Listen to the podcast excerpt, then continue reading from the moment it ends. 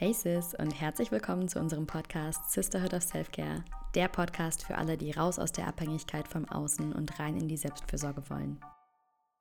Hier ist dein Safe Space, wo du dich selbst kennenlernen kannst, wo du über deine Grenzen hinauswachsen kannst und wo du endlich dein volles Potenzial entfalten kannst. Mein Name ist Nadja, ich bin Psychologin, Trainerin und Coach. Und ich bin Cleo, Heilpraktikerin für Psychotherapie, Hypnosetherapeutin und Coach. Und wir sind Schwestern, die sich gemeinsam auf den Weg zu sich selbst gemacht haben. Vor ein paar Jahren sah unser Leben noch so aus. Essstörungen, unglückliche Beziehungen, Perfektionismus, People-Pleasing, Selbstsabotage und Leistungsdruck.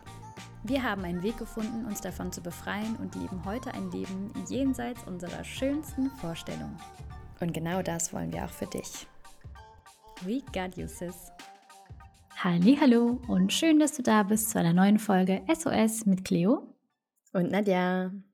So toll, dass du dir heute wieder Zeit nimmst für deine Dosis Selfcare. Und bevor wir in das heutige Thema einsteigen, schließ doch gerne mal kurz deine Augen. Nimm ein paar tiefe Atemzüge und komm ganz bei dir an, da wo du gerade bist.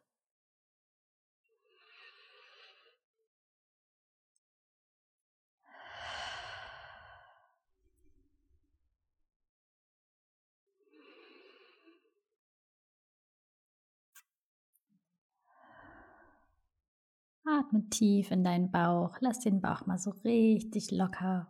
Der braucht gerade nicht angespannt sein. Lass mal all deine Muskeln locker in deinem Körper. Lass die Schultern hängen. Lass den Kiefer ganz locker. Entspann deine Gesichtsmuskeln.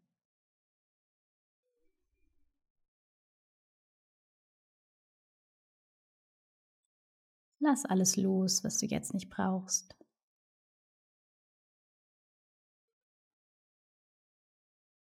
Und dann nimm nochmal einen tiefen Atemzug. Atme eine ganz große Portion Liebe ein. Und komm ins Hier und Jetzt zurück. Nadi, How's life? Wie geht's dir? Ich musste gerade so schmunzeln, weil wir bei SOS einfach sehr gut darin sind, Feedback umzusetzen. Und ich jedes Mal, wenn du jetzt laut ein- und ausatmest beim Atmen der Meditation an dieses Feedback denken muss und nochmal irgendwie gerade so schmunzeln musste, weil wer spricht, dem kann geholfen werden. Ne? Und die Person, die das damals gefeedbackt hat, die denkt sich jetzt wahrscheinlich auch jedes Mal so, geil, ich ja. kann euch atmen hören.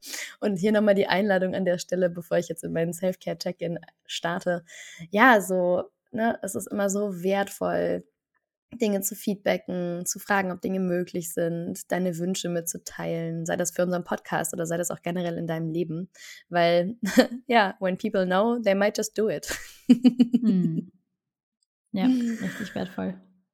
Ja, und so geht es mir irgendwie auch. Also ich bin voll aktiviert und happy und voller Energie. Einfach auch Mallorca wirkt gerade noch so krass nach. Also dieses Event, was, was wir die letzten, letztes Wochenende vier Tage lang hatten, hat einfach irgendwie ganz, ganz viel in Bewegung gebracht und in mir auch so eine, ja, nochmal einen größeren Wunsch danach ausgelöst, bolder zu sein. Also klarer zu sprechen, was ich meine, weniger drumrum zu eiern, sondern wirklich zum Punkt zu kommen, auch Dinge zu formulieren, die ja potenziell anecken können und das hat mich irgendwie selber so berührt, mir diese Erlaubnis zu geben. Also es gab so eine Situation, in der ich gemerkt habe, wo ich gesagt habe, ja, entspannte Eltern, entspannte Kinder. Und dann habe ich direkt so einen Satz hinterhergeschoben, der war, hm, ja, ist ja auch nicht für alle so, ne? Es gibt ja auch, gibt ja auch Kinder, die einfach High Needs sind. So. Also ich habe direkt gemerkt, wie so bei mir losging, dass ich das relativieren wollte. Und wo ich das überall in meinem Leben noch mache, ne? wo ich mir nicht die Erlaubnis gebe, eigentlich das zu sagen, was ich denke, aus Angst, jemandem auf die Füße zu treten oder nicht mhm. zu fragen, was ich möchte oder was ich mir wünsche, aus Angst, dass es jemandem zu viel sein könnte. Und das ist irgendwie so für mich ein ganz, ganz großes Takeaway und hat mir die letzten Tage auch so viel, ja, so viel Spaß gemacht, mich nicht mehr so zurückzuhalten. Also mir nicht ständig diese Zügel anzulegen und zu sagen, mi, mi, mi, mi, oh je, sondern ja, wirklich mehr unapologetically myself zu sein und feels good. feels good. Ja. Und ansonsten war es einfach, ja, einfach so eine unglaublich bewegende, wunderschöne Zeit. Und ich kann es einfach nur jeder Frau ans Herz legen, sich in diesen Räumen aufzuhalten, wo einfach ja, inspirierende Menschen sind, mit denen du dich austauschen kannst. Es ist einfach, it changes everything. hm. So schön. Ja. How are you doing, girl? Ja, how am I doing? I'm feeling a lot. also, da ist gerade oh, da ist gerade so viel. Ich bin irgendwie am zweiten Tag bei der Periode und ich merke, das ist immer so eine Zeit, wo ja, wo, wo ich früher irgendwie gesagt hätte, so, oh, Period Pain und Moody und äh. Und heute ist es für mich keine, kein Periodenschmerz, sondern es ist eine Period Power, die ich habe.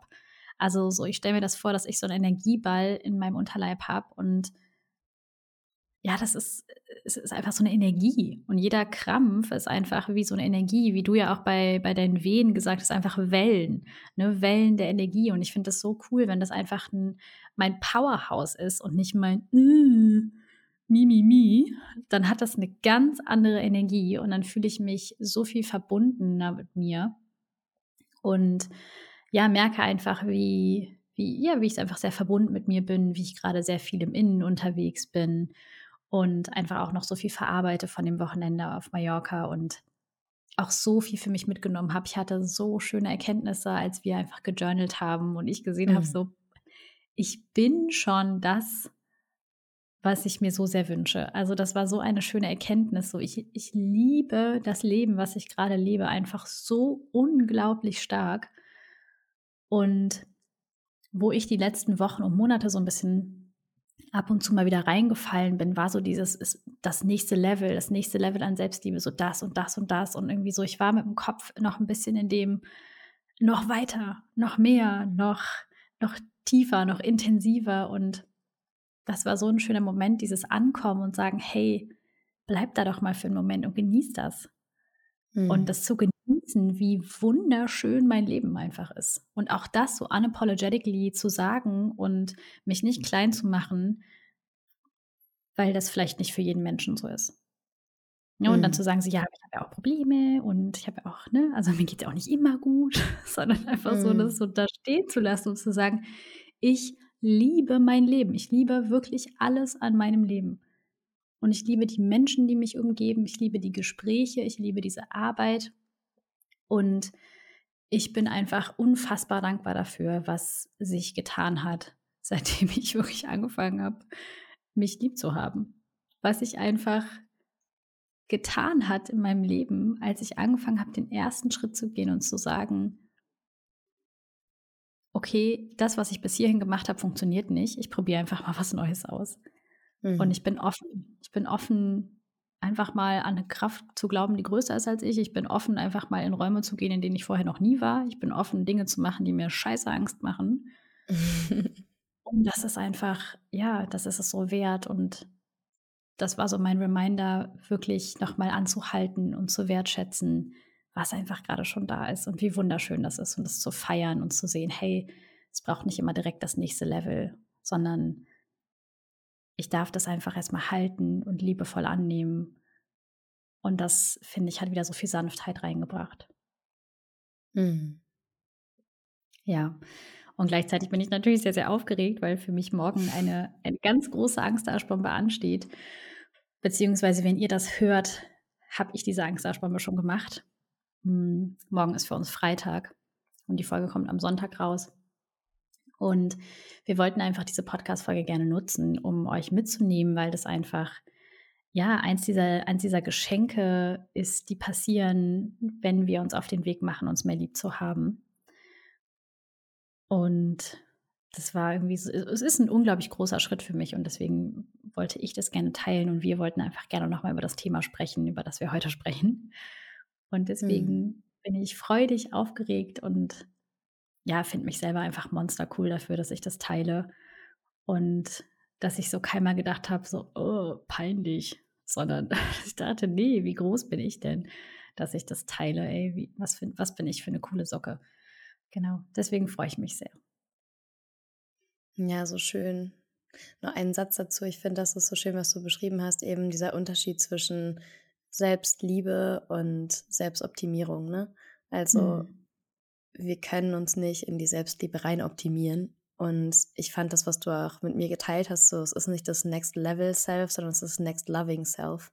Das hat mich mhm. so berührt, habe ich direkt übernommen und auch aufgeschrieben, weil ja, ne, es, es geht nicht immer um schneller, weiter, höher, besser, sondern einfach, wie du gerade gesagt hast, das Ankommen, das Genießen, das ja, wirklich. Ich hab, irgendwann hast du mir mal nach einer Session, die du mit mir gemacht hast, Cleo hat mich in ihrem äh, Ausbildungscoaching als Coachie verwendet. und da hast du mir so einen Screenshot gemacht, äh, so einen Screensaver, der ganz, ganz lange mich begleitet hat. Das war so, just fruit the shit out of it. Mhm. Und das war irgendwie so ein schönes Motto aus diesem, ja, aus diesem Switch raus, ne? Nicht Selbstoptimierung, sondern wirklich mich selbst lieben und schauen, was ist die liebevollste Version von mir, statt was ist die beste Version von mir. Ja. Hm. So schön. Ja. Und girl, I'm so proud of you. I'm so goddamn proud of that choice that you made. Und ich konnte es gerade auch so fühlen während deines Check-ins, wie du gerade so in dieser, in dieser Ruhe bist. Und das bewundere ich total. In dieser Ruhe vor dieser großen Entscheidung, in dieser Ruhe auch über diese Entscheidung zu sprechen und ja, ich finde, es ist einfach auch von außen zu sehen, so spürbar, wie sehr du deiner Wahrheit folgst und das schon immer getan hast, also irgendwie auch auf eine gewisse Art und Weise immer unapologetically yourself warst, mit allem, yes. was du gemacht hast.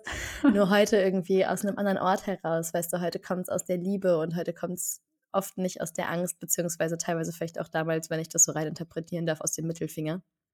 Mhm. Kann ich finden. und ich bin einfach wahnsinnig, ja, inspiriert und gleichzeitig aber auch stolz auf dich. Hm. Dankeschön. Sehr berührend. Ja. Ja, also um euch jetzt nochmal hier so ein bisschen abzuholen. Heute möchten wir einfach über das Thema Körperhass und Körperliebe sprechen. Also wirklich nochmal so unser Weg vom Körperhass zur Körperliebe und in dem Bereich steht auch meine Angstdarschbombe an. Die werde ich auf jeden Fall später noch mit euch teilen. Und das Thema war einfach so präsent für uns die letzte Zeit, weil sich die letzten Monate nochmal so unfassbar viel verändert hat in uns. Also ich habe das hm. Gefühl, so innerer Wachstum ist gerade irgendwie im, weiß ich nicht, im Schleudergang so ein bisschen. Ne? Und deswegen auch so wichtig, zwischendurch mal anzuhalten und ja, so kurz, ja, kurz mal zu atmen und zu sehen, wow, wow, was passiert hier alles? Und mh, mm, ja, wir haben einfach gemerkt, dass ich auch gerade so seit den letzten Podcast-Folgen, die wir so zum Thema Essen, Körperliebe gemacht haben, dass sich da einfach auch noch mal so viel getan hat in der Art und Weise, mhm. wie wir heute mit Essen umgehen. Ne? Damals war ich einfach noch sehr in, in meinem Essplan drin, der mir unglaublich viel Sicherheit gegeben hat, einfach aus dieser, aus dieser schweren Bulimie-Phase rauszukommen. Und heute, äh, du ja auch schon länger, essen wir einfach beide sehr, sehr intuitiv ne, und probieren Dinge aus und können einfach auf eine ganz andere Art und Weise auf unseren Körper hören. Und das war uns einfach nochmal so wichtig, euch da einfach nochmal mitzunehmen, sodass sich das ändern darf und dass, dass es auch da so wichtig ist, dass wir mit dem Flow gehen und ja, wir wollten euch da gerne einfach nochmal mitnehmen. Total. Und was wir dir für die Folge so wünschen, ist, dass du vielleicht auch am Ende diesen Unterschied, nochmal den Aufhänger vom Anfang nutzen, ne, zwischen mich selbst, mein Essen, meinen Körper zu optimieren und wirklich in die Körperliebe reinzukommen. Also was ist Körperliebe? Wie kannst du das für dich umsetzen? Wie sieht es bei uns aus? Und ja, was können vielleicht auch für dich am Ende die liebevollen nächsten Steps sein, die du auf deinem Weg zu mehr Körperliebe und Körperakzeptanz gehen kannst? Hm. Genau. Ja, und mein Wunsch ist einfach auch, Menschen mit der Angstdarschbombe zu inspirieren mhm. und zu sagen so, hey, die Angst darf immer da sein. so. Und wir dürfen die Dinge trotzdem machen. Also wirklich so eine richtig klassische Angstdarschbombe, da ist die Angst ja bei und das ist okay. Also so, wir dürfen halt einfach lernen und das normalisieren, dass wir Angst haben und Dinge trotzdem zu tun. Und zu sehen, die Angst braucht dir niemals im Weg zu stehen. Du darfst sie an die Hand nehmen und ihr dürft beide richtig Anlauf nehmen und eine Angstdarschbombe machen. So. Und dieser Moment, dass diese Angst gar nicht mehr da ist, den gibt es einfach nicht. Hm. Ja, und auch das, was dir, also gerade das, was dir Angst macht. Ne? Ich liebe diesen Satz, wenn es dir Angst macht, dann könnte es ein Versuch wert sein. Genau das ist oft auch so ein wunderschöner Wegweiser für uns. Also nicht, was dich jetzt in totale Panik versetzt. Ja, aber die Dinge, wichtiger Unterschied. Die, genau, ganz wichtiger Unterschied an der Stelle. Sondern die Sachen, wo du so merkst, oh, eigentlich habe ich einen Pull und sofort kommt der Riegel vor, der. Angstriegel. Mhm. Das ist ja. oft so ein Indikator, dass das, dass das dein Weg sein darf. So. Total. Ja, ja und für mich wäre zum Beispiel diese Angstausspannbar auch vor, vor einem Jahr oder zwei oder drei Jahren wäre die überhaupt nicht dran gewesen. Hm. So, da, das wäre überhaupt nicht der richtige Zeitpunkt gewesen. Und da auch so zu vertrauen, du weißt genau, wann die Dinge für dich dran sind. Und du darfst erstmal mit in Anführungsstrichen kleineren Angstausspannben anfangen. Auch hier gibt es ja keine Bewertung von, das ist groß, das ist klein, sondern für dich wirklich dir zu vertrauen, du weißt genau, welche kleine Angstausbombe für dich dran ist. Ja. Ja, und wir haben uns überlegt, dass wir euch einfach nochmal abholen, so, wo kommen wir her? Einige von euch, die den Podcast jetzt schon ein Weilchen hören, wissen das vielleicht. Und vielleicht hörst du aber auch was Neues, was du so noch nicht über uns wusstest. Und ja, einfach nochmal zu gucken, so, wie hat das Ganze bei uns angefangen? Ne? So, wo sind wir reingestartet in in das Thema Körper. Ab wann war der Körper auf einmal ein Thema? Weil wir werden ja alle irgendwie mit einem Körper geboren und es ist irgendwie so das Natürlichste auf der Welt, einen Körper zu haben. Und irgendwann hat dieser Switch stattgefunden, dass der Körper auf einmal das Problem ist. Ne? Also ich kann das bei mhm. mir so finden. Ich habe relativ früh beschlossen, dass der Körper einfach der Punkt ist, an dem ich Veränderungsfläche habe. also ich habe irgendwie relativ früh diese Entscheidung getroffen, beziehungsweise diese Erkenntnis gehabt, dass wenn ich dünn bin, dann ist alles gut. Wenn ich sportlich bin, wenn ich hübsch bin, dann bekomme ich Liebe, dann bekomme ich Anerkennung, dann bekomme ich Wertschätzung. Dünne Menschen sind wertvoller als dicke Menschen, so auch einfach durch die Körpergeschichte unserer Familie geprägt. Und ja, dadurch habe ich irgendwie. Ne? Ja, absolut, auch der Gesellschaft. Und dadurch habe ich irgendwie ganz früh gecheckt, okay, mein Körper ist was, an dem ich was verändern kann. Heißt, wenn ich mich wertvoll fühlen will, dann it's gotta be my body. So, das war mhm. echt diese total, ja, für mich eine bahnbrechende Erkenntnis, weil an mir selber kann ich vielleicht nicht so viel ändern, aber mein Körper, wenn es nur mein Körper ist, der mein Problem ist, dann kann ich ja irgendwo anfangen. Ja, so das Objekt der Kontrolle, ne? Mhm. Ja, ja, ich gehe da völlig mit und finde es auch so spannend. Also wie wir ja versuchen, das Außen zu kontrollieren, wenn wir halt keine Kontrolle im Innen haben. Mhm. Vermeintlich keine Kontrolle im Innen, weil wir, sagen wir auch so oft so, wir sind halt nicht mit dem Gedankenführerschein groß geworden. Das heißt, wir haben keine Anleitung für unser Innen bekommen. Und wenn wir keine Anleitung für unser Innen haben, dann gleichzeitig aber eigentlich alles passiert, versuchen wir über das Außen irgendwie das zu kontrollieren weil wir wissen mhm. nicht, wie gehen wir mit unseren Gefühlen um, wie gehen wir mit unseren Gedanken um, was da alles den ganzen Tag passiert. Wir nehmen ja auch alles auf wie so ein kleiner Schwamm als Kinder. Und um irgendeine Form der Orientierung zu bekommen, haben, glaube ich, einfach ganz, ganz viele und sowas für mich und für dich, glaube ich, angefangen, diese Kontrolle im Außen zu suchen ne? und diese Sicherheit im Außen zu suchen von, ah, okay, ich habe es irgendwie doch im Griff. Ich habe doch mhm. irgendwie Einfluss mit dem, was ich mache. Ich habe es irgendwie ein bisschen unter Kontrolle. Und dann ist natürlich der Körper einfach das Nahestehendste, was wir einfach schon in dem Alter so kontrollieren können. Ja, ne, voll. Ja, und, und, ich kann mich wirklich, sorry. Ja, sag gern. Ich kann mich so an die ganz, ganz frühe Zeit erinnern. Also ich glaube, ich habe das erste Mal so mit sechs oder sieben so eine Situation gehabt, wo ich das erste Mal gedacht habe, oh, ich bin zu dick. Also wo mhm. einfach so ich noch ganz, ganz klein war und gedacht habe, oh, okay, ich bin zu dick und ich muss anders sein. Und wenn ich anders bin, dann bin ich liebenswert. Und ab dem Moment, also es war vielleicht auch nicht nur ein Moment, sondern es gab auch andere Situationen auf jeden Fall, wie du auch schon gesagt hast, gesellschaftlich vorgelebt, wo einfach so Kommentare sind, ne? so von wegen, oh, das sind aber, also dieser Arzt hat damals zu mir gesagt, das sind aber ganz schöne Schenkelchen. Und mhm.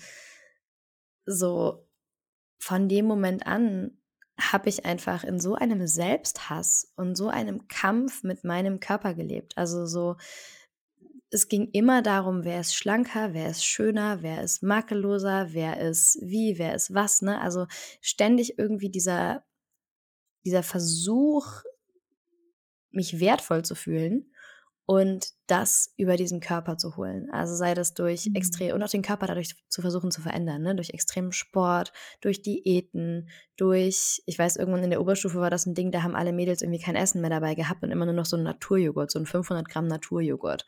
Dann war das einfach ein Ding. Dann hatten auf einmal die ganzen letzten Reihen in der Schule hatten nur noch so einen Naturjoghurt und ein Obststück für den ganzen Tag da an Essen liegen. Und das ist nur so ein kleiner Ausschnitt dessen, was ich alles gemacht habe, um irgendwie mein Körpergewicht zu kontrollieren. Ja. Mhm. Ja. Ja, und gleichzeitig finde ich so krass. Also, das sind auch so meine ersten Erinnerungen wirklich, dass ich mit Essen so viel kompensiert habe in der Grundschule einfach schon, dass ich mich mhm. so, ich habe mich einfach irgendwie fehl am Platz gefühlt. Also, da waren so ganz große, tiefe Überzeugungen von, ich bin irgendwie nicht richtig, ich bin, ich gehöre hier irgendwie nicht dazu. Und ja, wie, wie, wie wir das ja manchmal bildlich beschreiben, wirklich so dieses, dieses Loch in mir, was ich irgendwie versucht habe zu füllen. Und das war so dieses, heute weiß ich, dass, dass dieses vermeintliche Loch war, dass ich einfach nicht mit mir selber verbunden war. Ich nicht wusste, hm.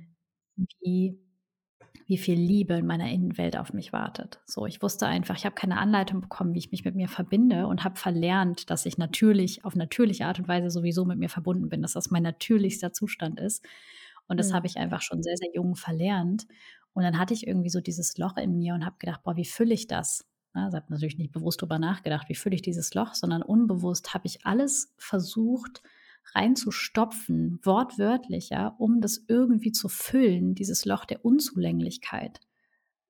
Von ich bin nicht okay, ich bin nicht genug. Und was glaube ich, wenn ich nicht genug bin? Ich glaube, immer mehr im Außen zu brauchen, um das aufzufüllen. Und es ist aber so ein schwarzes Loch, was, was diese Dinge im Außen nicht annehmen kann. Und ich habe trotzdem immer mehr Essen reingesteckt. Ich habe, hm. ähm, ja, irgendwann habe ich andere Sachen reingesteckt. Alkohol, Drogen, so, e egal was es war. Männer, Bestätigung, Komplimente. Also hm. wirklich so Leistung. auf der Jagd. Genau so Leistung, ja, ganz, ganz groß. Immer so auf der Jagd, irgendwie Dinge im Außen als Pokal zu geben, die irgendwann noch hoffentlich mal dieses diese Unzulänglichkeit im Innen füllen. Ja, auch die Gefühle einfach muten, ne? Also das war für genau. mich ganz lange auch so ein, so ein Tool. Also Essen war einfach ein Tool, sämtliche Gefühle. Also am Anfang waren es eher die in Anführungszeichen negativen Gefühle. Also ich war traurig, ich habe einfach gegessen. Ich war wütend, mhm. ich habe gegessen. Und irgendwann habe ich einfach nur noch gegessen und wusste gar nicht mehr, wie ich mich fühle. Also das war auch, es gab irgendwie nicht mehr viel zwischen, ja, ist ganz okay, ist ganz gut oder ist halt nicht gut. Aber dazwischen gab es nicht wirklich viel Spektrum, weil ich oft gar nicht wusste, warum ich jetzt gerade esse. Warum stopfe ich jetzt gerade? Warum habe ich jetzt gerade einen Fressanfall? Und ich konnte es gar nicht zurückführen auf irgendein Bedürfnis, weil ich einfach immer, bei egal was sich bei mir bewegt hat, schon sofort zum Essen gegriffen habe. Und das mhm. ist halt dann irgendwann in so einen Automatismus gefallen. Ne? Also für mich war das so diese Essanfälle. Es gab schon immer diese Tendenz dahin bei mir, dass ich Essen halt benutzt habe, wie du sagst, auch irgendwie schon als Kind. Und irgendwann, je größer die Gefühle wurden, je größer auch die, der Wirkungseinfluss des Außens wurde, desto mehr Essen hat es auch gebraucht, um es taub zu halten. Und am Anfang mhm. waren es irgendwie die Süßigkeiten bei Freundinnen, wenn die mal verfügbar waren. Oder und dann wurde es aber, je, je, älter ich wurde, wurde es einfach mehr. Und mhm. je einfacher es mir auch gefallen ist, mir Zugang zu Essen zu verschaffen, desto mehr habe ich auch gegessen. Und so richtig eskaliert ist es bei mir dann in den USA mit 16, ne, wo ich dann in dieser Gastfamilie war und einfach so unzufrieden war. Also ich war so unglücklich da, wo ich war. Ich hatte mir vorgestellt, ich gehe nach Amerika und bin im Land der Freiheit und kann jetzt irgendwie mit 16 hier die Welt erkunden. Und habe auch da gedacht, dass mich das Auslandsjahr fixen wird und meine Gefühle fixen wird, also diese, dieser geografische Wechsel alle meine Probleme lösen wird und ich mich endlich wertvoll fühle. Und ja, surprise, it didn't. Und was habe ich gemacht? Anstatt zu sagen, ich möchte hier weg oder anstatt auch um Hilfe zu bitten, habe ich einfach gegessen. Und ich habe den ganzen Tag gegessen. Ich habe in dem Jahr, glaube ich, 20 Kilo zugenommen. Und nachdem das so rapide nach oben gegangen ist, dass ich einfach nur noch gegessen habe, habe ich gedacht, warte mal, warte mal, irgendwie müssen wir das ja wieder loswerden. Und damit war quasi der erste Schritt so in die Bulimie getan. Ne? Also aus dieser Idee heraus, wenn ich sowieso schon stopfen muss, was ich nicht lassen kann. Also ich habe es mir immer wieder jeden Tag vorgenommen. So heute isst du nur ein ganz normales Frühstück und dann isst du ein ganz normales Mittagessen, dann isst du ein ganz normales Abendessen, ja. Und nach, beim, beim zweiten Frühstück war dann der Plan über den Haufen geschmissen und es war eh egal. Und daraus mhm. ist irgendwie diese damals für mich sehr, sehr sinnvolle Idee, naja gut, wenn ich das Fressen nicht lassen kann, dann kann ich es wenigstens loswerden, beziehungsweise wenn wir es nicht, wenn wir es nicht freundlich formulieren wollen, einfach auskotzen. Und damit kann ich ja noch weiter essen, beziehungsweise damit ist zumindest mein großes Problem des Zunehmens eventuell gelöst. Mhm. Und das mhm. war echt so der, der erste Schritt in die, also das gestörte Essverhalten war auf jeden Fall schon vorher da, aber das war auf jeden Fall der, der Step in die full-blown Essstörung für mich. Mhm. Ja. Ja, und an der Stelle kommt ja auch so Thema Sucht einfach rein. Ne? Also mhm. Wenn wir uns das wirklich vorstellen, wie dieses, wie dieses, ich finde dieses Bild so gut, dieses schwarzen Lochs, was alles schluckt, ne? Und ich brauche mhm. immer mehr und ich brauche immer mehr, ich brauche immer mehr, um mich zu betäuben. Und deswegen stehen wir auch ganz klar hinter dieser Aussage, eine Essstörung ist eine Sucht. Das ist eine Suchterkrankung. Absolut. So, das ist nichts, was irgendwie damit zu tun hat von, hm, bin einfach ein bisschen undiszipliniert und ich snack einfach ein bisschen gerne, ne? So was ja, was ja oft, oder ist nur eine Phase oder so, so Sachen hört man ja auch mal an einer oder anderen Stelle, höre ich mal an einer oder anderen Stelle. Hm, Gerade mit Anorexie, irgendwie in der Pubertät, Bulimie, ne? ach, so eine Phase. Ja, und ja das ist einfach so wichtig für uns gewesen, das zu realisieren. Das ist eine Suchterkrankung. Mhm. Und du mhm. brauchst irgendwann immer, immer mehr, um dieses Loch in dir zu füllen. Und es braucht ein Hinschauen in dieses Loch, in das eigentliche Problem. Und es braucht nicht die nächste Diät oder dass dir den nächsten Partner, der dir irgendwann mal sagt, dass du schön bist, weil du kannst es mhm. so eh nicht glauben sagen wir mal ehrlich, ne? Also uns hätten 800.000 Menschen, und das haben auch, ne? sehr viele Menschen haben uns immer wieder gesagt, ach, aber du bist doch so schön, warum machst du das denn? So, das, hm. Das bringt doch gar nichts. Ich weiß zum Beispiel noch, ich habe das mit, mit zwölf Jahren das allererste Mal meiner damals ähm, besten Freundin erzählt, dass ich irgendwie, ich mich so an sie gewandt und gesagt, ich habe das Gefühl, ich habe Bulimie. Und das Erste, was sie zu mir gesagt hat, war, haben das nicht nur Schlanke? Und mhm. danach habe ich gedacht, okay, I won't tell anybody again. Mhm. Und das ist einfach auch so ein bisschen, warum wir so viel darüber sprechen und auch vielleicht einfach jetzt noch mehr darüber sprechen wollen in diesem Podcast, weil das so wichtig ist, da einfach ja Awareness zu schaffen, was es eigentlich ist und dass wir Absolut. damit nicht alleine sind und es so unfassbar viele Frauen gibt, die damit ein Thema haben und sich vielleicht an Menschen wenden und als allererstes hören, hö, haben das nicht nur schlanke Menschen und dann vielleicht mhm. nie wieder mit jemandem darüber reden, weil sie sich denken, weil das ja genau die Wunde trifft. Ne? So, mhm. Das war ja genau, genau mein blauer Fleck, dieses Schlanksein und ja, dann habe ich erstmal wirklich ein paar Jahre gebraucht, bis ich mich wieder an jemanden gewandt habe und gedacht habe, naja, gut, dann ist es halt noch nicht so schlimm bei mir. Ne? Mhm. Und ja, ich war ja auch mit 16 in der Klinik und kann einfach auch sehen, dass in der Klinik für meinen Geschmack heute ein bisschen zu wenig an der Wurzel angesetzt wurde des Problems. Mhm. Und da noch, ja, da einfach irgendwie noch so Dinge gelaufen sind, die ich einfach heute definitiv anders machen würde. Und deswegen finde ich das so wichtig, wirklich zu wissen, so, hey, es gibt eine Lösung dafür und die Lösung liegt im Innen. Mhm. Die Lösung liegt darin, dich mit dir wieder zu verbinden, diesen Stecker wieder reinzustecken, mit dieser krassen Power in dir und dieser unfassbaren Liebe in dir, die dein ganz natürlicher Zustand ist. Und nichts im Außen wird dir das geben können. Und das war, ja, das war unsere Rettung, ne? Also mhm. der Blick ins Innen. Absolut. Und was ich an der Stelle noch super wichtig finde, es geht ja dabei nicht nur um Bulimie, ne? Also auch Essen ist eine Sucht. Also wenn du dich dabei ja. ertappst, in Anführungszeichen, dass du jeden Abend snackst oder dass du zum Beispiel nicht nur eine Ta ein Stück Schokolade isst, sondern anyhow die ganze Tafel. So, und dann kommen Leute und sagen, naja, isst doch einfach mal ein bisschen weniger und mach doch mehr Sport. Ne? Das ist oft so das, was auch äh, Leute im Gesundheitswesen sagen. Ne? Dann müssen sie jetzt aber mal disziplinierter sein.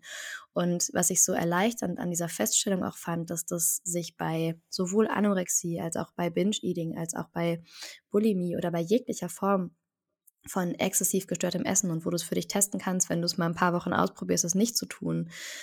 Mhm. Was dann passiert, ist wenn du es nicht einfach lassen kannst, dann kannst du mal gucken, ob, das, ob du dich da vielleicht finden kannst in dem, was wir hier so teilen. Ne? Weil gerade im Bereich Sucht, das hat nie etwas mit Disziplin zu tun. Also wenn du mehr Willensstärke hättest, dann wird es funktionieren. Das ist ja oft das, was, was ich auch so jahrelang geglaubt habe. Wenn ich mehr Willenskraft hätte, dann könnte ich endlich diese Kilos loswerden, dann könnte ich mich endlich lieb haben, wenn ich endlich diesen schlanken Körper habe. Und Fakt ist, ich bin an diesem Punkt angekommen, wo ich diesen schlanken Körper hatte. Und dann hatte ich wahnsinnig große Angst, ihn zu verlieren, beziehungsweise er war noch, war sowieso nicht schlank genug, weil das Loch halt nicht gefüllt war. Und das ist mhm. das Thema bei Sucht. Ne? Es, es mangelt dir nicht an Willenskraft. Und, sondern es ist, wenn du diesen ersten Addictive Bite nimmst, und das muss sich nicht zwangsläufig um bestimmte Lebensmittel halten. Und in meiner Erfahrung gibt es aber bestimmte Lebensmittel, die das am Anfang vor allem triggern können, wo du einfach merkst, wenn ich das esse, das ist wirklich wie so ein alcoholic food und ich kann nicht aufhören, das zu essen und ich esse immer weiter, immer weiter, immer weiter, bis halt wirklich irgendwann entweder nichts mehr reinpasst, beziehungsweise bis ich es wegbringen muss. Und mhm. oder eben auch ich einfach nur da liege und im Foodkoma bin oder loslaufe und fünf Stunden Sport mache, ne? egal was deine Kompensationsmethode ist es sind nicht immer nur die offensichtlichen Dinge, die dieses Suchtpotenzial haben. Und ich glaube, das ist so wichtig, weil Anorexie und Bulimie werden häufig als Essstörung identifiziert und das andere wird halt als disziplinlose faule Socke bezeichnet. Und mhm. wenn du dich gerade in dem wiederfinden kannst, dann Herzensbotschaft, du bist keine disziplinlose faule Socke und mit dir ist nichts kaputt, sondern es kann sein, dass du wirklich esssüchtig bist und da auch nicht die Lösung drin liegen wird, indem du mal noch die 20. Diät ausprobierst und endlich lernst, disziplinierter zu sein. Ja. Das finde ich ist so eine spannende Erkenntnis, weil, wie du, wie du gerade gesagt hast, ne, es braucht nicht noch mehr Kontrolle, hm. weil die Kontrolle dein Problem ist. Es braucht, dass du Kontrolle loslässt. Das, wovor wir am allermeisten Angst haben, weil wir, weil wir alles zusammenhalten wollen. So, und es braucht nicht mehr Disziplin, es braucht nicht mehr Kontrolle, es braucht, dass du sie loslässt. Und das war für uns auch das, was wir gemacht haben, mhm. weil unabhängig von uns, ne, wir sind ja zu unabhängigen Zeiten auf unsere, auf unsere Reise der Genesung gegangen. Und du ja deutlich früher als ich hast auch das Zwölf-Schritte-Programm gefunden und ich durfte dann doch ein paar Jahre mir das Programm angucken und mich dann auch entscheiden, dass ich es auch verdient habe, gesund zu werden. Und ja, dieses Zwölf-Schritte-Programm ist einfach ein kompletter Gamechanger für uns beide gewesen. Also für mich einfach mhm. ein spirituelles Programm, was genau das bewirkt. Also so der erste Schritt ist, wir gaben zu, dass wir dem Essen gegenüber machtlos sind, unser Leben nicht mehr meistern konnten. Das ist so ein kraftvoller Schritt, weil du, weil du wirklich in diesem Schritt habe ich gecheckt, krass, ich kann mein Leben so gerade nicht mehr meistern. Ich habe die Kontrolle nie gehabt. So, ich hatte niemals Kontrolle. Ich habe gedacht, ich hätte sie so krass gehabt und ich hatte niemals die Kontrolle. Und ja. so auf Englisch Surrender.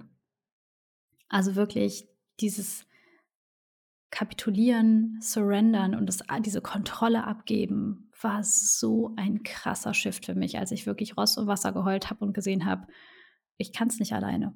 Ich kann es ja. nicht alleine. Ich, ich, kann noch 800 Diäten machen, mir noch 1000 ähm, Tools suchen. It's not gonna fix my shit. Ja, so wichtig und so wertvoll. Und es war für mich auch dieses Waffenniederlegen, ne? Das Waffenniederlegen mhm. und aufzuhören, wirklich jeden Tag aufs Neue gegen meinen Körper und das Essen in den Kampf zu ziehen. Weil so habe ich mich jeden Morgen gefühlt. Ich habe mich irgendwie, ich hatte eine Morgenroutine und meine Morgenroutine bestand zu dem Zeitpunkt darin, mich zu rüsten für den Tag und gegen die Sucht anzukämpfen.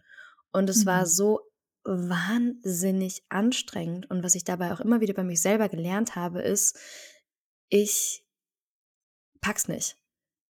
Ich bin verrückt. Ich bin nicht normal. Ich bin, ich habe mir immer wieder bestätigt, dass ich eigentlich nicht gut genug bin, weil selbst das, was ich mir vornehme, kriege ich nicht gebacken. Mhm. Und das war so eine Erleichterung, wie du auch gerade gesagt hast, wirklich, also auch andere Leute kennenzulernen, die das Gleiche haben. also Menschen kennenzulernen, die, die die gleichen crazy Sachen mit Essen gemacht haben, die ich mit Essen gemacht habe.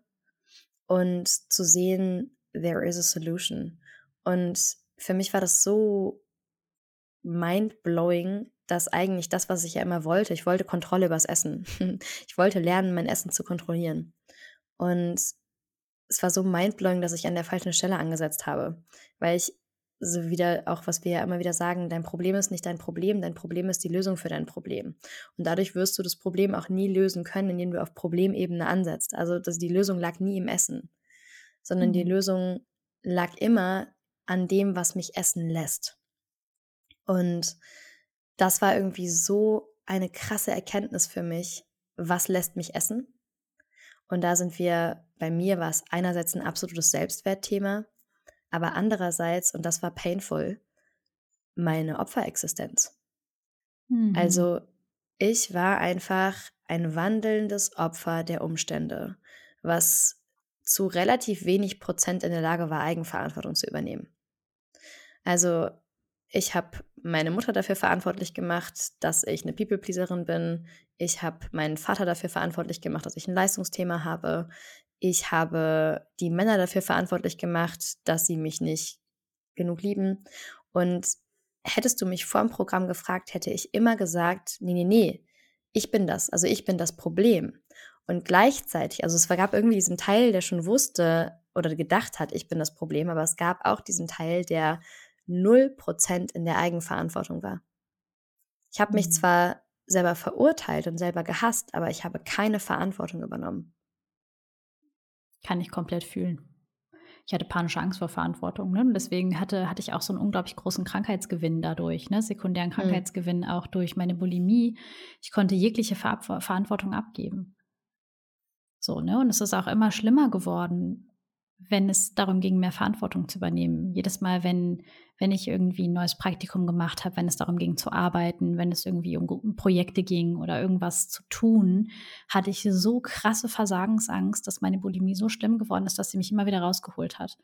Ja, und immer mhm. wieder, ich wurde, ich wurde ja auch immer wieder aus der Schule rausgezogen und ähm, bin tatsächlich mit, mein, mit einem Elternteil von uns irgendwo hingeflogen in die Sonne, weil ich dachte, das würde alle meine Probleme mhm. lösen. Und bin dann für drei Wochen aus der Schule rausgezogen worden. Hab dann in diesen drei Wochen mein komplettes Sportprogramm durchgezogen, dachte, ich komme dann mit fünf Kilo leichter wieder. Und ähm, ja, so das, das, das, so sah mein ganzes Leben aus, ne? Also durchpowern, crashen, durchpowern, crashen, weil ich einfach so Angst, ich hatte Angst vor dem Leben. Ich hatte Angst davor, mhm. am Leben teilzunehmen und Verantwortung für mein eigenes Leben zu übernehmen. Ja, ich habe das, also ich habe es einfach niemandem erzählt und habe es dadurch auch zu 100 Prozent mit mir alleine ausgemacht, das ganze Thema und habe dabei halt auch krass performt, aber zu einem sehr, sehr hohen Preis. Also ich weiß zum Beispiel an den Filmsets, da war es für mich immer ganz, ganz schlimm. Also das mhm. war ein riesengroßer Trigger. Und weil ich einfach keine Grenzen setzen konnte, weil ich keine Pausen mir gönnen konnte, weil ich mich so auch in anderen Menschen verloren habe, dass Essen einfach meine einzige Möglichkeit war, das auch zu surviven. Und das, also diese ganze nach außen hin aufrechterhalten, das war so wahnsinnig anstrengend. Das mhm. war so mhm. wahnsinnig anstrengend dabei zu tun, als wäre alles normal mit mir. Und der erste Komplettes Punkt, an dem ich ja, absolut. Es war wirklich ein komplettes Doppelleben. Und der Punkt, an dem ich in Genesung gegangen bin, war auch der, als mein Doppelleben nicht mehr funktioniert hat, weil ich jemanden so nah an mir dran hatte, mein damaliger Partner, der zu dem Zeitpunkt gedacht hat, ich betrüge ihn, weil, weil ich einfach so secretive war, weil ich immer ins Bad gegangen bin, weil ich irgendwie, ne, so, und der hat einfach gedacht, ich habe einen, hab einen anderen. Und äh, ja, my double life was just the relationship with a toilet und uh, not another man. und äh, als er damals gesagt hat, so, Nadja, ich verlasse dich, wenn du mir nicht sagst, was los ist, war das das erste Mal, dass ich mit jemandem darüber gesprochen habe. Also mhm. du wusstest das, aber ansonsten habe ich das einfach, habe ich das einfach nur mit mir ausgemacht. Und mhm.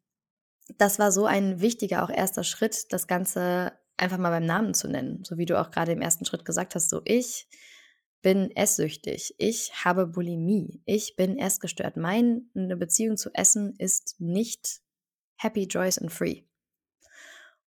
Und von da an ist so vieles leichter geworden, weil einerseits was passiert, wenn wir aufhören, im Essen auszuagieren, ist, es kommt das hoch, was ich die ganze Zeit betäube. Ne? Also es kamen Gefühle hoch, es kamen Glaubenssätze hoch, es kam das hoch, was mich überhaupt in the first place essen lässt. Also das mhm. ganze, der ganze Smog aus dem Loch kam einfach so hoch. Und das hat echt, war uncomfortable. Also wenn ich zu dem Zeitpunkt hatte wahnsinnige Angst vor meinen Gefühlen Und die Gefühle erstmal zu fühlen, war auch, ja, war, war nicht cool.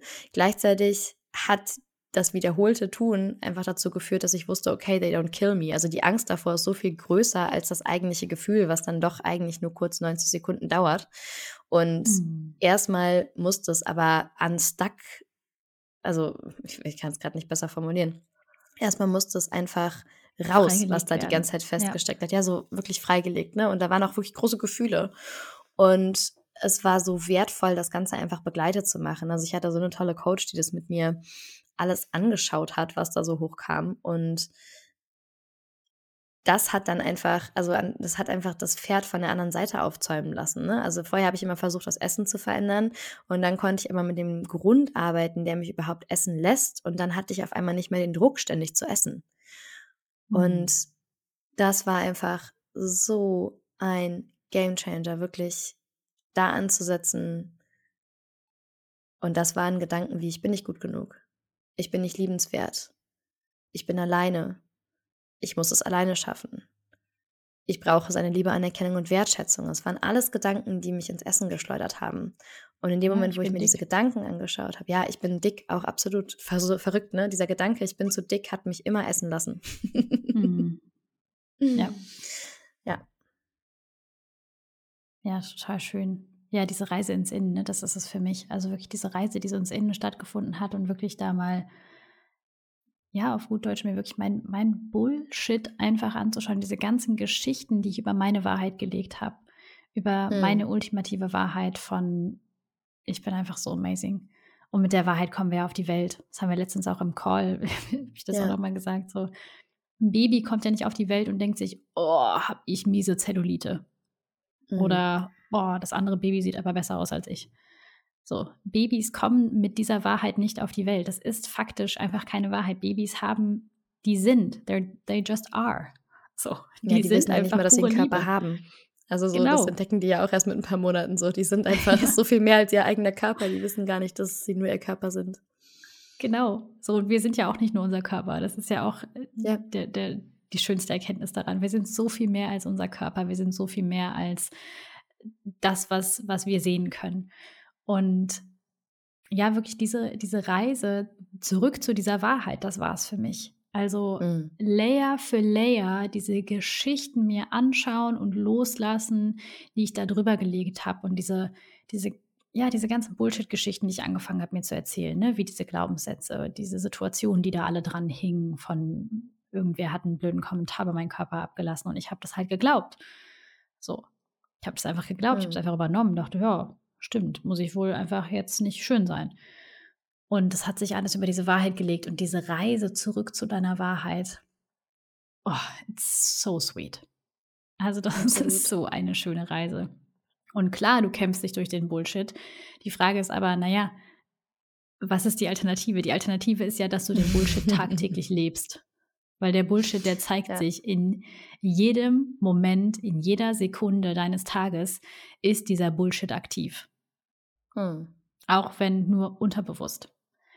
Und die Alternative ist, du schaust dir das einmal an und gehst da durch und dann lässt du es aber einfach los. Voll. Und kommst halt Stückchen für Stückchen, Prozent für Prozent einfach mehr zu deiner Wahrheit.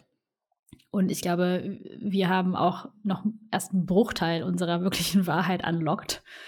So, weil da einfach, glaube ich, noch so viel auf uns wartet. Und ich freue mich jedes Mal, mir wieder ein Thema von mir anzuschauen, weil ich weiß, geil. So, jeden Bullshit, den ich finde, ist einfach wieder wie Gold, weil ich weiß, ich kann es ja. transformieren und was dabei rauskommt, ist einfach so sweet. Das ist so ein schönes Leben, wenn du dich von deinem Opferdasein befreist, von deinen Geschichten über deine Eltern, über andere Menschen, über Krieg, über Gott, über all den Scheiß, den wir uns den ganzen Tag erzählen, über dich selbst, über deine Unzulänglichkeit und einfach merkst so, ey, ich bin einfach, ich bin einfach so cool und ich kann alles sein, haben und tun auf der Welt, was ich will ja, einfach mal so diese ganze Negativity auch loszulassen. Ne? Also diese Negativity ja. Über uns selbst, diese ganze Negativity über diese Leute. Also wenn ich mir überlege, was ich damals so ausgesendet habe, ich habe in allem das Blöde gefunden. Und ich hätte damals behauptet, ich sei ein optimistischer Mensch. Und weil ich immer alles positiv sehe. Und gleichzeitig habe ich aus allem irgendwie rausgezogen, dass ich nicht gut genug bin. Ich habe das, ich habe das jedem Menschen ins Gesicht geschrieben, gesehen, dass die Person mich nicht mag und dass die ein Problem mit mir hat. Mhm. Und äh, also so, und das war wirklich dieser Song, ne? Hi, it's me, I'm the problem, ah, it's me. Das war so genial, das irgendwann so für mich festzustellen. So, ich bin My troubles are of my own making. Ich bin diejenige, die sich den ganzen Tag diese Geschichten erzählt, wie du gerade gesagt hast, ne, die mich wirklich davon abhalten, das zu leben, was meiner ultimativen Wahrheit entspricht. Und wenn ich diejenige mhm. bin, die mir diese Geschichten erzählt, dann kann ich auch diejenige sein, die diese Geschichten aufhört zu erzählen und das ist so krass. Also, das finde ich ist das größte Geschenk für mich in dieser Essstörung und auch in diesem ganzen Körperthema, ist, dass ich da oder dass wir da hingekommen sind, weil ich weiß nicht, wie schnell wir da sonst gelandet wären, wenn der Leidensdruck nicht so groß gewesen wäre. Also, ich bin mhm. dieser Essstörung so wahnsinnig dankbar, weil A, war sie mein Indikator oder auch mein mein, ja, mein Grund, warum ich mich täglich mit mir auseinandersetzen musste, in Anführungszeichen, oder mich überhaupt auf diesen Weg gemacht habe. Und das ist so geil. Wenn ich das Problem bin, dann bin ich auch die Lösung. Und mhm. das finde ich ist so eine wunder, wunder, wunder, wunderschöne Erkenntnis, dass niemand anders sich verändern muss, dass aus ja, dass das Essen sich nicht verändern muss, dass sich meine Beziehung nicht zum Essen verändern muss, sondern dass ich in mir ansetze und sich automatisch alles an seinen Platz begibt. Und ja. wir können wirklich auch nur jeder Frau, die sich gerade angesprochen fühlt, empfehlen, ja, wirklich das Zwölf-Schritte-Programm auszuchecken und zu gucken, dass mit all dem, was hochkommt, irgendwie gearbeitet wird. Sei das in einem Coaching, sei das in einem Programm, also irgendwas zu haben, was das, was das noch zusätzlich begleitet, weil ja, das war in unserer Erfahrung, das ist einfach die unschlagbare Kombi, ne? Also einerseits diese Tools an der Hand zu haben, diese Glaubenssätze zu bearbeiten, die inevitably hochkommen werden und mhm. gleichzeitig aber auch das Framework, was einfach auch kostenlos ist, by the way, mm, was dich was dich in der Community hält. Und ich liebe das so sehr. Ich habe auch gerade eine 1 zu 1 Klientin, die ich drei Monate begleitet habe, die halt die Fußarbeit schon vorher selber gemacht hat und mit mir im 1 zu 1 einfach, ja, dieses ganze, den ganzen Bullshit aus dem schwarzen Loch so dermaßen aufgeräumt hat. Und die heute, ja, die einfach, ja, jetzt irgendwie im Hell Yes angekommen ist. Innerhalb von hm. drei Monaten. Ja, es ist einfach Bam. Also das ist einfach, die Kombi ist so geil, weil sie einfach die Dinge so beschleunigt. Weil, weil du einfach wirklich, du kriegst einfach das Beste. Ne? Du kriegst, wie gesagt, diese, diese absolut geniale Spiritual Community mit dem Programm, mit Menschen, die einfach mit sich selbst verbunden sind und kriegst, kriegst einfach ein saucooles Fundament, auch um mit deinem hm. Essen umzugehen. Ne? Kriegst ja auch irgendwie so ein Frame fürs Essen. Und dann wirklich so diesen, diesen unglaublich schönen Rahmen zu haben, in dem du dir einfach deine Themen anschauen kannst, ist sensationell. Voll. Ja.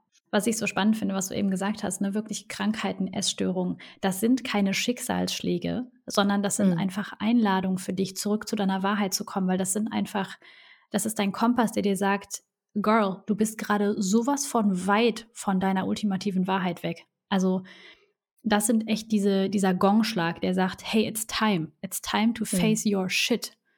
Wenn du, in, wenn du so tief da drin steckst, in einer Essstörung, in irgendeiner anderen Krankheit, körperlich, geistig, egal was es ist, das ist einfach dein Zeichen, dass du dich etwas weiter von deiner Wahrheit entfernt hast und dass es an der Zeit ist, zurückzukommen zu deiner Wahrheit. Voll. Ich wollte eigentlich auch nur ergänzen, so dass das allerschönste Geschenk für mich auch Spiritualität war. Also mhm. dieses, diese Einladung, mich mit etwas zu beschäftigen, was einfach größer ist als ich. Also dieser Kontrollverlust war für mich die Einladung zu gucken, naja, wenn ich es nicht kann, was kann es denn dann? Und ich bin so ein großer Fan von gebeten. Ich bin so ein großer Fan von dieser Verbindung zum Universum und das nicht nur zu, um zu manifestieren, ne, sondern einfach das Universum in mir zu entdecken, was du eben als diese, diese Wahrheit bezeichnet hast. Wirklich diesen Kern zu entdecken, der einfach dieses Knowing, das weiß, ich bin part of this. Ich bin ich bin das Universum, was sich selbst experience. So, ich bin, ich bin so viel größer als all das, was ich glaube. Der, mein absoluter Kern ist Liebe. Mein absoluter mhm. Kern ist Sein, Existieren. Und da darf ich mich so durchkrosen, bis ich das wieder finde. Und ja. das ist da. Und mich damit zu verbinden, das wird ja häufig so im Kontext in der Bubble äh, im Bereich Manifestieren benutzt. Das ist auch ein absolut geiles Tool, diese Schöpferkraft in dir zu aktivieren, aber gleichzeitig auch einfach sie mit in das Jetzt-Sein zu nehmen. Also es ist so viel mehr als Dinge im Außen zu erschaffen, sondern im Innen zu sein. Und dazu mhm. hast du Zugang, Girl. Dazu hast du Zugang. Und wenn es jetzt gerade für dich mega abstrakt klingt, dann ist es vielleicht genau Zeit, da hinzuschauen, weil das löst einfach Excitement aus. also es ja. macht so viel Lust auf Erleben. Voll. Und das ist ja das Allergeilste an der Arbeit. Das Allergeilste ist ja nicht, dass wir unsere Essstörung losgelassen haben. Also das ist mittlerweile ja. so, oh, ja, ja, easy, klar, selbstverständlich. Sondern das, was ja wirklich da einfach Geniales passiert ist, dass wir zu dieser Wahrheit gefunden haben, dass wir auf einmal Power in uns freigeschaltet haben, die uns in kürzester Zeit dahin gebracht haben, dass wir jetzt hier gerade sitzen, Podcast aufnehmen, als Schwester ein Unternehmen gegründet haben, was so viel Anklang findet, was wir kriegen so wunderbares Feedback. Wir dürfen Frauen begleiten, die innerhalb von kürzester Zeit Quantensprünge machen in ihrer Entwicklung. Und so, hallo, also pinch me, oh. please. Wirklich, das, das denke ich manchmal so, äh, what the fuck? So, was ist hier passiert in ein paar Jahren? Ja. Und was mhm. passiert hier on a daily basis einfach dadurch, dass wir mehr unsere Wahrheit leben? Also was für eine, was für einen krassen Rückenwind du dir dadurch freischaltest, das ist so abgefahren. Und ja, das und geht das weit über hinaus, Entschuldigung, es geht weit über hinaus, okay, okay Leben zu haben. Von, ja, ah ja, ich habe jetzt halt keine Essstörung mehr. Ja, und es geht aber auch weit von Essstörungen weg. Also das ist halt das, das was ist so krass, weil ja, die Essstörung, ja, nicht, ich meine nicht nur okay leben, sondern es geht so weit, es geht so weg von mit dem Problem, mit dem du gestartet bist und es wird sich in alle mhm. Bereiche reinsickern. Also losgelaufen mit der Essstörung, weiter in Beziehungen, weiter in Freundschaften, in Partnerschaften, in ja. äh, Geld, in äh, Familiendynamiken, in alle Bereiche, weil ne, das, die Essstörung ist nur das Symptom, was wir sehen. Und das Geile ist, es wird sich alles verändern, wenn du den ersten Schritt machst. Ja, voll wichtiger Punkt. Ja, das ist das Coole. Ne? Die Power geht ja in, jede Leben, in jeden Lebensbereich, wie du gerade gesagt hast. So schön. Ja. ja, und was du ja auch am Anfang schon erwähnt hast, was sich ja bei uns beiden auch total verändert hat, ist die Art zu essen und mit Essen umzugehen. Ne? Also am Anfang mhm. war so für den Genesungsprozess ist einfach mega wichtig, auch diese Alcoholic Foods einfach erstmal nicht zu konsumieren, um diesen Suchtfaktor einfach so niedrig wie möglich zu halten. Ne? Also für mich war das am Anfang Zucker. Wenn ich irgendwie ein bisschen Zucker gegessen habe, wie ich eben schon gesagt habe, dann habe ich halt die ganze Tafel gegessen. Und mhm. das war ganz, ganz lange so, dass es einfach bestimmte Lebensmittel gab, wo sich wie so ein Switch umgelegt hat.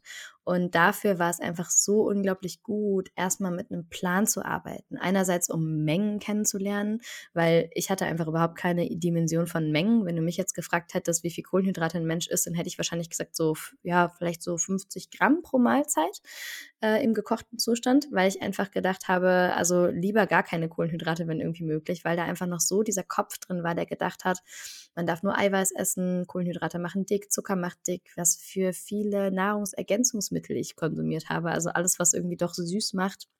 Wie viel Pulver, Döschen ich alles hatte, einfach um irgendwie Kalorien zu vermeiden.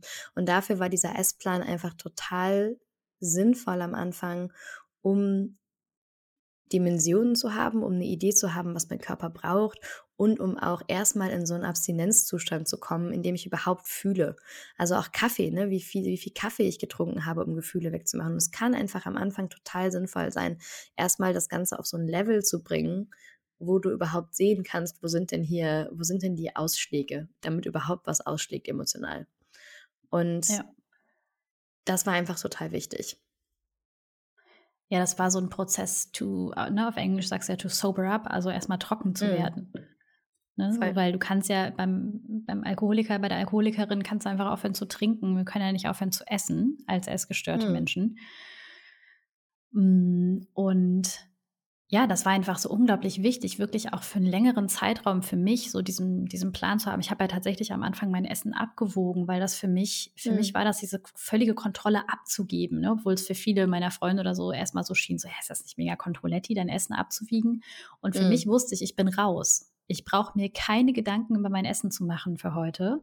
Ich brauche das nicht obsessen, was und wie viel ich esse. Ich weiß, ich esse genau diese Mengen. Ich kann jede Mahlzeit essen, die kein Zucker und kein Weizen hat.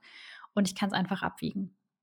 Und es war so viel Freiheit für mich. Das war wirklich dieser Prozess, echt über einige Jahre auch trocken zu werden von diesen, mhm. von diesen, von diesem süchtigen Verhalten, von diesem süchtigen Essen und mich erstmal wieder kennenzulernen mit Essen, meinen Körper wieder an dieses regelmäßige Essen zu gewöhnen. Mein Körper, ich hatte am Anfang ganz krass dieses IBS, Irritable Bowel Syndrome, und habe das heute manchmal noch, ne, wenn ich irgendwie nicht, nicht wirklich spiritually connected bin mit mir, mhm. so dass mein Körper einfach manchmal gar nicht wusste, wie er Essen verdaut, weil das so ja. unbekannt für meinen Körper war, Essen eine ganze Mahlzeit zu verdauen, dass das einfach ein bisschen gebraucht hat, wirklich regelmäßig zu essen, ganz klare Essenszeiten zu haben.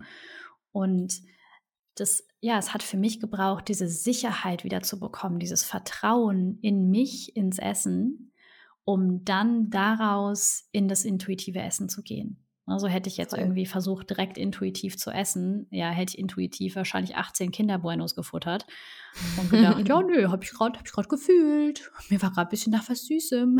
so, also ja, es braucht ja für intuitives Essen, braucht es ja eine gesunde Intuition. Mhm. Und die habe ich einfach nicht, wenn ich in der Sucht aktiv bin zumindest Zugang dazu, ne? Also für mich genau, war dieser Zugang, Zugang einfach so, ja. so zugestopft durch das Essen, durch das, ja, auch einfach dieses obsessive thinking about Essen. Also das war, das war es für mich, ne?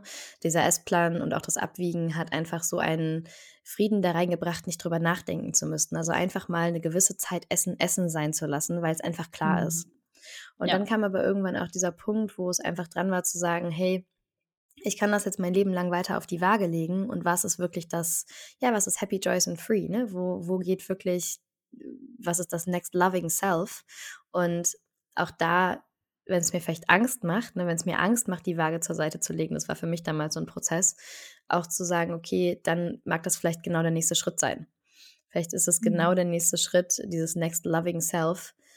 Und da wirklich auch wieder mehr auf das zu hören, nicht der Pauschale zu folgen. Und es war für den Anfang total wichtig und richtig und gut, sondern wirklich der der Intuition, dem Gefühl. Und auch das, ne, das gab Errors bei mir. Es gab Situationen, in denen habe ich mir viel zu viel gegessen. Und dann gab es Situationen, in denen habe ich zu wenig gegessen. Und dann gab es Situationen, also auch da einfach Trial and Error.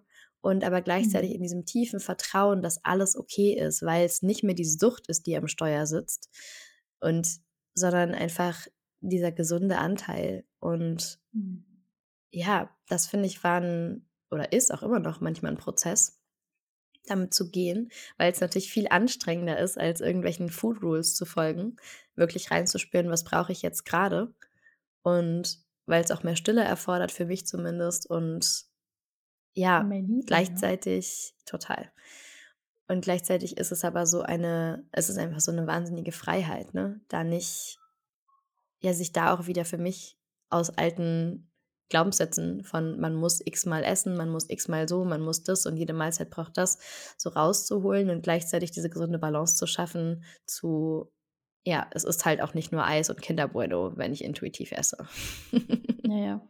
Ja, das ist es für mich einfach der Liebe zu folgen ne? und liebevoll zu essen so und das ist für mich auch ja echt ein krasses Learning gewesen so in, in, in meinem intuitiv Essen und wie du sagst, so zwischendurch gibt es einfach Trial and Error und es gibt Phasen, da kann ich Zucker essen und es gibt Phasen, da weiß ich einfach, es ist gerade für mich nicht liebevoll, Zucker zu essen.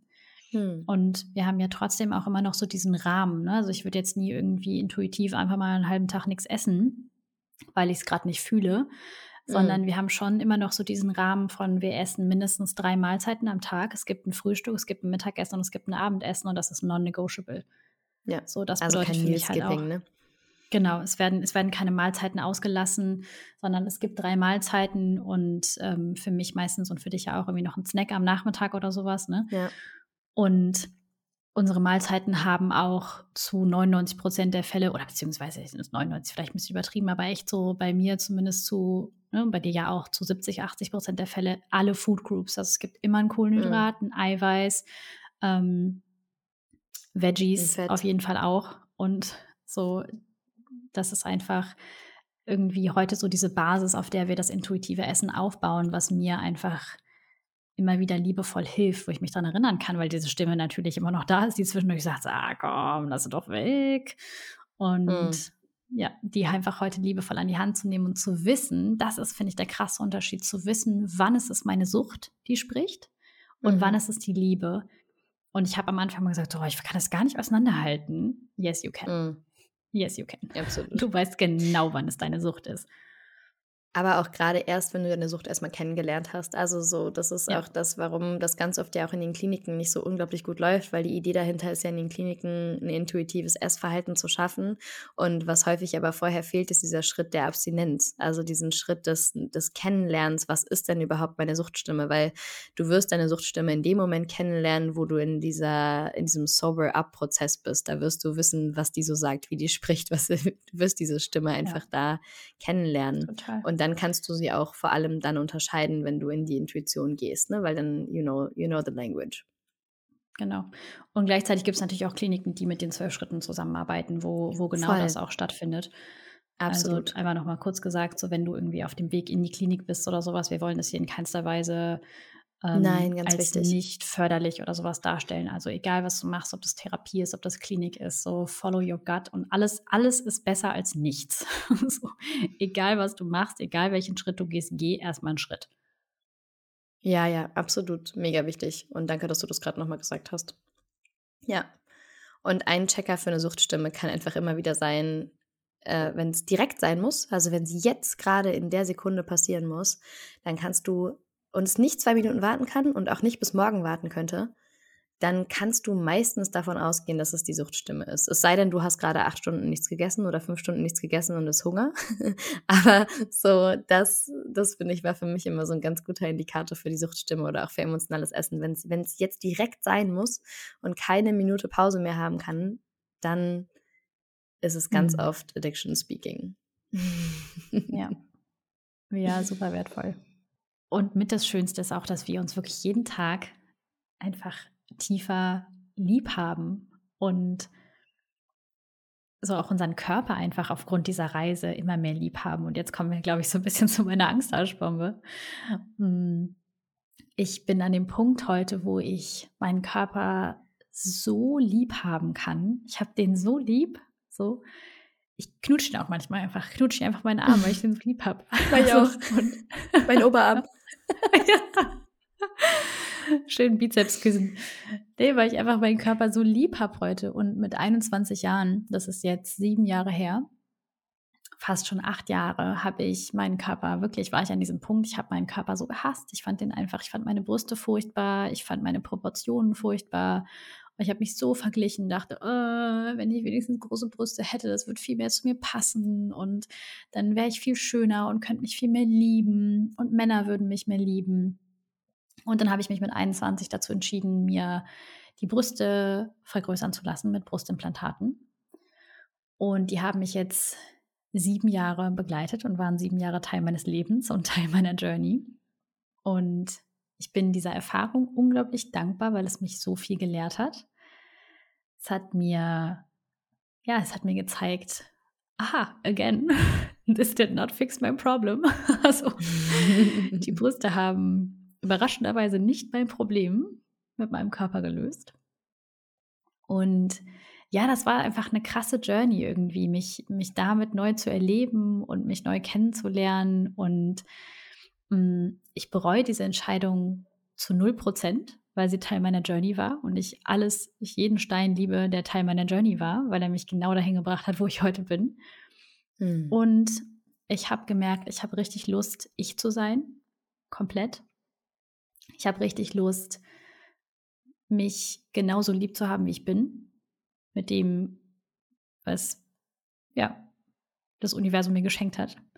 Und ich habe Lust, meine Natürlichkeit zu feiern. Ich habe Lust, meinen Körper richtig zu lieben und zu zelebrieren und ihn bedingungslos lieb zu haben. Und deswegen habe ich mich entschieden, mir morgen meine Brustimplantate rausnehmen zu lassen. Und ja, das ist, das ist eine krasse Angstdarschbombe für mich, ne? weil natürlich es auch immer noch diesen Teil in mir gibt, die dann sagt, oh Gott, wie sehen wir denn dann aus? Was? Mm. Oh Gott, wie, wie passt es denn dann mit den Proportionen? Und ich bin so dankbar, dass ich die heute einfach so lieb haben kann. Und ich, ich bin heute so eine große Frau, dass ich die einfach so halten kann, diese, diese kleine Cleo. Ich kann die so lieb haben, ich kann die halten, ich kann die sehen, ich kann die an die Hand nehmen. Und ich weiß, es ist nicht meine Wahrheit. Das ist nicht meine Wahrheit. Meine Wahrheit mhm. ist pure Liebe und pure Freude und pures Vertrauen auch, dass das genau die richtige Entscheidung ist. Und dass das der nächste Schritt ist, mein, mein next loving self. Ja, einfach so krass. Ich feiere dich dafür so dermaßen. Und ja, auch so den Prozess zu sehen, ne, von diese Implantate, die du dir damals da reingemacht hast, die ja auch echt eine ordentliche Größe hatten. Und diesen Prozess zu sehen, wie du diesen Körper auch erst hast lieben gelernt. Ne? Also das war ja auch mhm. so, ein, so ein Prozess, wenn ich heute so unsere Körper anschaue, sind unsere Körper ja sehr anders von dem, wie sich unser 16-jähriges Ich vorgestellt hat, dass unser Ende 20-jähriger Körper auszusehen hätte. Ne? Also mhm. diese Weiblichkeit, die du dir dadurch ja auch geschenkt hast, diese Weiblichkeit lieben zu lernen, zu lernen, dass Körper Raum einnehmen dürfen, zu lernen, dass der Körper von einer Powerfrau vielleicht ein anderer Körper ist als der Körper eines Kindes und mhm. das, was du ja auch dadurch dir möglich gemacht hast, ist erst diesen Körper lieben zu lernen, um ihn jetzt liebevoll, um das jetzt liebevoll loszulassen.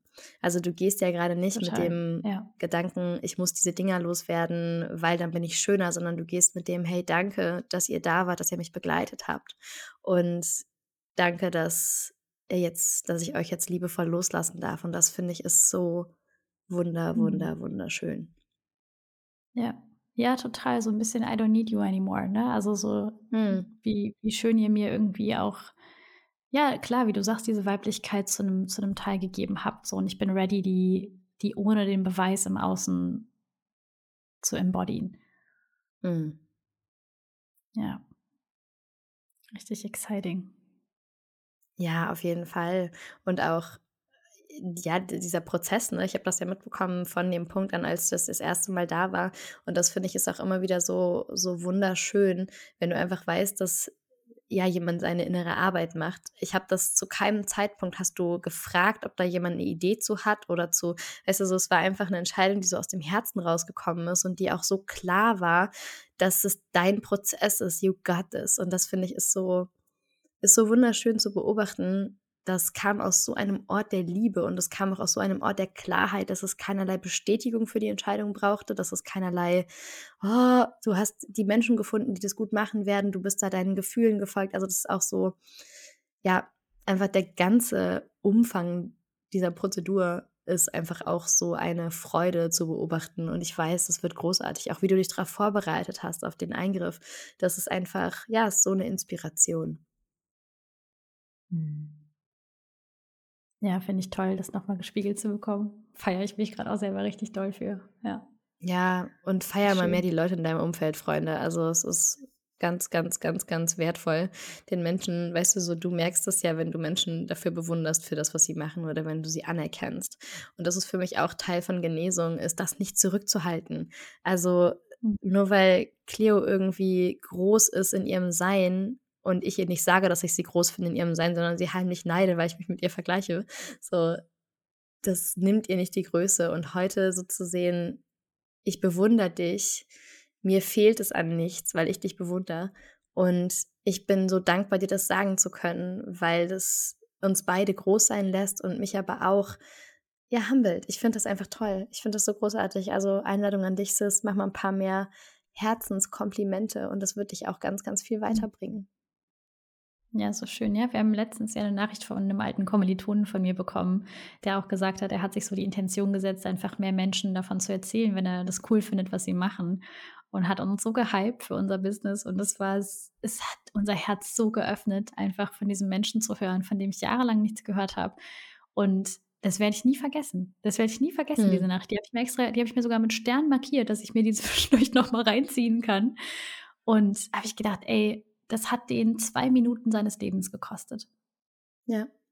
Und es hat bei mir und bei uns so viele Minuten der Freude ausgelöst. Ja. Ich habe es gerade gestern Henrik noch abgespielt, weil ich dachte so, Henrik, du musst diesen Menschen kennenlernen, weil wir müssen euch vernetzen, ihr müsst irgendwas zusammen machen, weil ich fand den so toll, ne? Und das, ja, eine kleine Nachricht, die ganz viel bewegt hat. Ja, ja, und das ist ja auch das, was wir anziehen. Das ist das Coole mit der inneren Arbeit. So, du strahlst ganz anders, du strahlst ganz andere Dinge aus und so, du ziehst das in dein Leben, was du ausstrahlst. Und das ist, finde ich, der coolste Benefit. Du ziehst so geile Möglichkeiten in dein Leben, so coole mhm. Menschen, die auf einmal sich mit dir connecten wollen. Und das ist einfach wunderschön.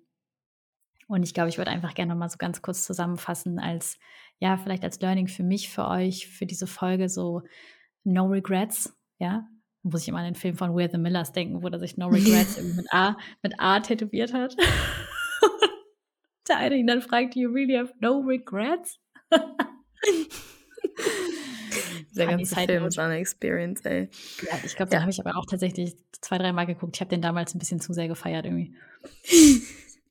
ja, also no regrets, ja, wirklich so. Es gibt keine falschen Entscheidungen und alles, also feier einfach mal alles, was du damals gemacht hast. Jede Entscheidung, die du damals getroffen hast, war genau die richtige Entscheidung. Und wie würdest hm. du so in deine Vergangenheit schauen mit dem Wissen, hey, alles war für den Zeitpunkt mit den Ressourcen, die ich hatte, war das genau die richtige Entscheidung. Und das andere ist, Veränderungen im Außen werden dir niemals das geben können, was Veränderungen im Innen dir geben kann. Mhm. Also innen ist einfach, ja, die Tür, hinter der alles liegt. Mit Leichtigkeit. Und es ist an der Zeit, nach innen zu schauen, weil die Belohnungen, die da auf dich warten, sind einfach gar nicht in Worte zu fassen. Mhm. Und auch noch ganz, ganz großes ja, Anliegen von mir und euch, euch das mitzugeben. So, du bist einfach wunderschön im Innen und im Außen, no matter what, no matter how you look. Du bist wirklich wunderschön und deine, deine Wahrheit ist einfach pure Schönheit, pure Liebe, pure Leichtigkeit, pure Freude, pures Sein. Und ja, True Beauty is about loving yourself unconditionally. Ein Prozent mehr. Für heute. ja. Ja, ihr Lieben, was für eine schöne Folge. Und ja, wir hoffen einfach, dass du dir ganz viel für dich mitnehmen konntest. Und so schön, dass es dich gibt. So schön, dass du bis hierhin die Folge angehört hast. Und so schön, dass du auch Teil des Prozesses bist von SOS. Und wenn dir die Folge gefallen hat, dann freuen wir uns mega, entweder über Feedback oder auch eine 5-Sterne-Bewertung und wenn du unseren Podcast abonnierst. Und ja, falls du es nicht sowieso schon tust, freuen wir dich, freuen wir dich, genau, freuen wir uns auch mega, dich bei Insta zu sehen. Und den Link zu unserem Channel findest du in den Show Notes. Genau, wir haben für dieses Jahr tatsächlich auch noch zwei 1 zu 1 Plätze geöffnet, wenn du einfach einen Pull hast und weißt, hey, es ist an der Zeit, ins Innen zu schauen, ich bin ready, ich bin ready, tief zu gehen, ich habe Bock auf meine Wahrheit, dann schreib uns eine DM bei Insta und wir gucken, ob das eins zu eins für dich ein Match ist. Genau, und zum Abschluss möchten wir dir noch eine kleine Self-Care-Activation mit auf den Weg geben, die heute zum Thema passt und dich begleitet.